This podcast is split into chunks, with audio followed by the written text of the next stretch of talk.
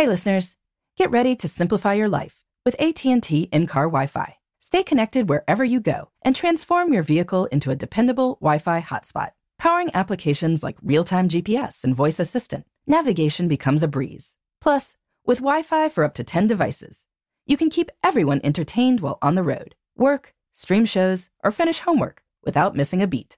Discover the convenience for yourself and see if you're eligible for a free trial at att.com slash in-car Wi-Fi. Always pay careful attention to the road and don't drive distracted. Wi-Fi hotspot intended for passenger use only when vehicle is in operation. Compatible device and vehicle required. Welcome to Before Breakfast, a production of iHeartRadio. Good morning. This is Laura. Welcome to the Before Breakfast podcast. Today's tip is to double plan your meetings. That is, to plan meetings with your attendees in mind, and not just plan what you'll do at the head of the table or as the speaker on your Zoom call.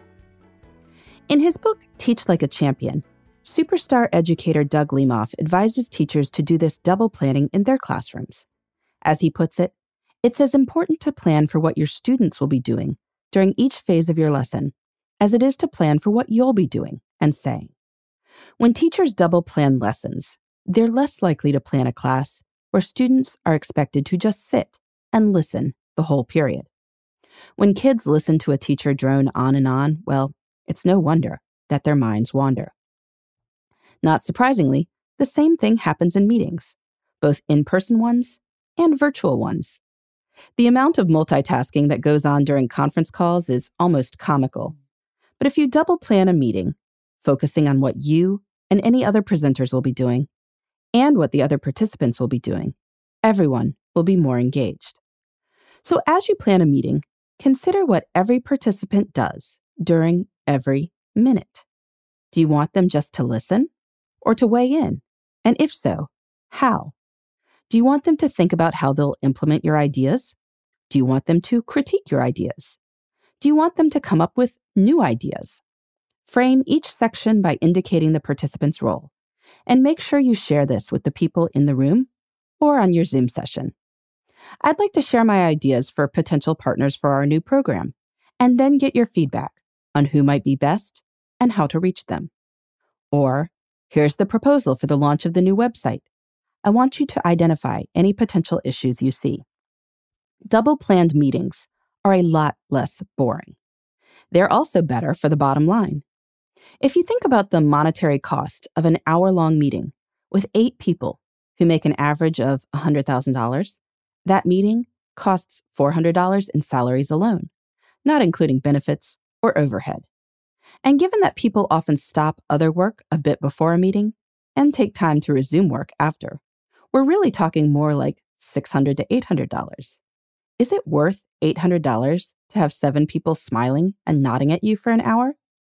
If you do this once a week, the costs really start to add up. Is it worth $40,000 to have people just sit there? Wouldn't you rather have ways for people to contribute ideas and suggestions? If a meeting is just for sharing information, circulating a memo could be a more efficient alternative. Now, some people may object that meetings, whether virtual or in person, are preferable to memos because they build relationships among colleagues. And I get that. Relationships are definitely important. But sitting passively beside someone isn't really a prime community building activity. If you want your meetings to foster relationships, all the more reason to double plan and incorporate interaction among participants to advance that goal. If you're convinced that double planning may be valuable, here's how Doug Lemov advises going about it. Create a two column plan with what you will be doing in the left column and what participants are doing in the right column. So for each section of the meeting, you can see side by side what you're doing and what participants are doing. After you've finished planning, scan down the right column. Do participants engage in a variety of activities over the course of the meeting? Or are there stretches when there's a lot of passive listening? If so, can you add more interaction? After planning a few meetings this way, you'll grow accustomed to thinking about what everyone in the room or on the call should be doing with every minute that they're there. And you won't be able to believe how much time everyone wasted in the past. If you try double planning your meetings, I'd love to hear how it goes. And if you have great tips for making meetings more engaging in general, I invite you to send those my way too. You can reach me at Before Breakfast Podcast at iHeartMedia.com. In the meantime, this is Laura. Thanks for listening, and here's to making the most of our time.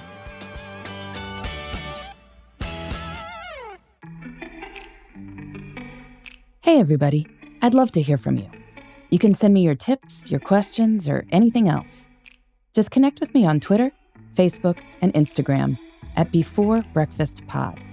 That's B E, the number four, then breakfast, P O D. You can also shoot me an email at beforebreakfastpodcast Breakfast Podcast at iHeartMedia.com. That Before Breakfast is spelled out with all the letters. Thanks so much. I look forward to staying in touch.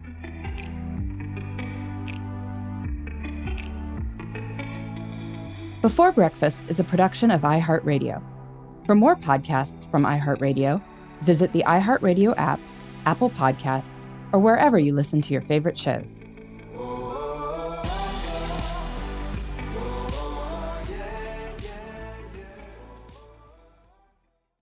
MTV's official Challenge podcast is back for another season. And so are we. I'm Tori Deal. And I'm Anissa Ferreira. The wait is over, guys. All Stars 4 is finally here. And this season takes it to a whole new level. Old school legends, modern power players, and ex lovers are all competing in Cape Town, South Africa for the prize of $300,000. And we're going to be right here along with you fans, covering every episode on the podcast. Listen to MTV's official Challenge podcast on the iHeartRadio app, Apple Podcasts, or wherever you get your podcasts.